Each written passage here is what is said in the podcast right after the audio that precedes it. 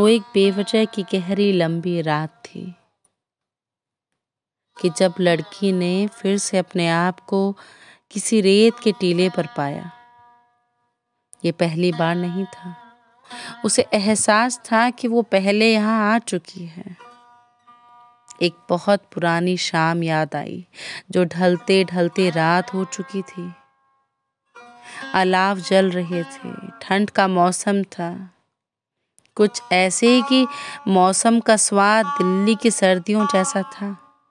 वो आते हुए ठंड के मौसम को ज़ुबान पर चकते हुए कहीं दूर देख रही थी। रात को अचानक से टूटी नींद में कोई ऐसा लम्हा इतना साफ़ उग जाए। ऐसे लम्हे बहुत कम होते हैं। उसे कब की याद आई ध्यान नहीं था, मगर सारे एहसास एकदम सच्चे थे। रेत बिल्कुल महीन थी, सलेटी रंग की। रात की ठंड से रेत भी ठंडी हो रखी थी। उसके पैरों में लिपट रही थी। उसने जरा सी रेत अपनी मुट्ठी में भरी, रेत में उंगलियाँ उकेरी। बहुत बहुत सालों बाद भी वो उसका नाम लिखना चाहती थी। रेत का फिसलता हुआ रेशम स्पर्श और ठंड उसकी हथेलियों में रह गया।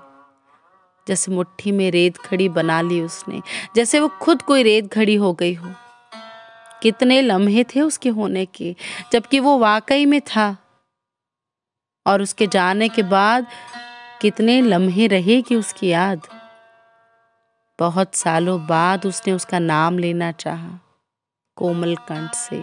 उंगलियों के ठंडे स्पर्श से उसके माथे को छूना चाहा। जानते हुए कि चाँद उसके कमरे की खिड़की पर ठहरा होगा अभी। चाँद से एक नज़र मांग लेनी चाहिए। बहुत साल बाद उसे एक नज़र भर देखना चाहा, एक आस भर छूना चाहा, जैसे उसके उदास चेहरे पर कोई छाया सी उभरी और बिसर गई। लड़की भी कब तक चाँद से मिन्नत करती उसकी आँखें देखने की। रात भी गहरी थी, चाँद भी उदास था। कुछ ना होता अगर वो जागा हुआ भी होता तो। लड़की कभी ना जान पाती उसकी आँखों का रंग कैसा था। धीरे धीरे बिसर रहा था कैस उसकी आँखों से। रुबाब पर बज रही थी कोई प्राचीन धुन। इतनी पुरानी जितना इश्क था, इतनी पुरानी जितना कि वो वक्त, जबकि कैस की ज़िंदा आँखों में उसकी मोहब्बत के किस्से हुआ करते थे। मगर रेगिस्तान बहुत बेरहम था। उसकी दलदली बालू में लड़की के सारे खत गुम जाया करते थे। मगर लड़की गंगा के देश की थी। उसने दलदल नहीं जानी थी। उसके लिए डूबना सिर्फ़ गंगा में डूबना होता था, जिसमें कि यादों को मिटा देने की अद्भुत क्षमता थी। वो भी ऐसी एक रात थी। कैलेंडर में दर्ज हुई रातों से मुख्तलिफ़। वो किस्से कहानियों की रात थी, वो किस्से कहानियों सी रात थी।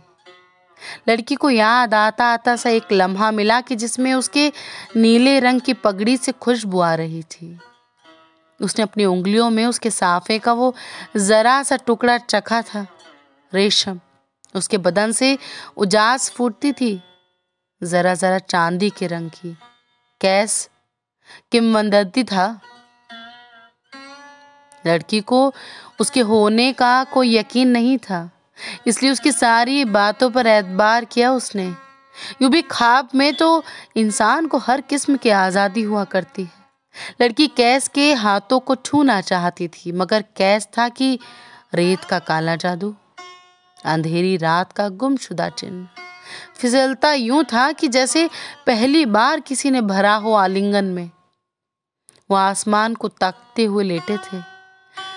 अनगिनत तारों के साथ आधे चाँद की रात थी। आकाश गंगा एक उदास नदी की तरह धीमे धीमे अपने अक्ष पर घूम रही थी। लड़की उस नदी में अपना दुपट्टा गीला कर कैस की आँखों पर रखना चाहती थी। ठंडी आँखें। कैस की ठंडी आँखें। दुपट्टे में जज्ब हो जाता, उसकी आँखों का रंग जरा सा बारीक सी हवा चलती थी। कैसे कैसे के चेहरे को छूती हुई लड़की के गालों पर भंवर रचने लगती। लड़की की नींद खुलती तो सूरज चढ़ आया होता, उसके माथे के बीचों बीच और रेत एक जलते हुए जंगल में तदबीर तब्दील हो जाया करती। तीखी धूप में छील दिया करती रात का सारा जादू। उसकी उंगलियों से उड़ा ले जाती स्पर्श का छलावा भी। आँखों में भुजा देती उसे एक बार देखने के ख्वाहिश को भी। दोपहर की रेत हुआ करती नफरतों से ज़्यादा चमकदार। लड़की की पूरी पलटन सब भूल कर वापस लग जाती खुदाई के कार्य में। उस लुटे हुए पुराने शहर में बरामद होता एक ही कंकाल। गड्ढों से धसी आँखों से कभी नहीं पता चल पाता कि क्या था उसकी आँखों का रंग। उसका नीला रेशम का साफा इतना नाजुक होता जैसे कि लड़की का दिल। छूने से बदलता जाता रेत में।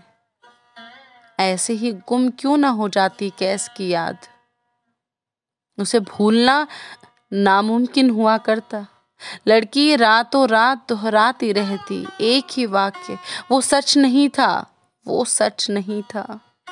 वो भुलावा था, छल था, मायावी था तिलिस्मी लड़की की कहानियों का किरदार। कैस, उफ, कैस, कि कैस कोई किरदार नहीं था। प्रेम को दिया हुआ एक नाम था बस, एक अभिमंत्रित नाम। कि जिसके उच्चारण से ज़िंदा हो उठता था तब प्रेम। प्रेम। किसी के भी दिल में। फिर वो लड़की मेरा की तरह कृष्ण कृष्ण पुकारे, या कि मेरी तरह तुम्हारा नाम।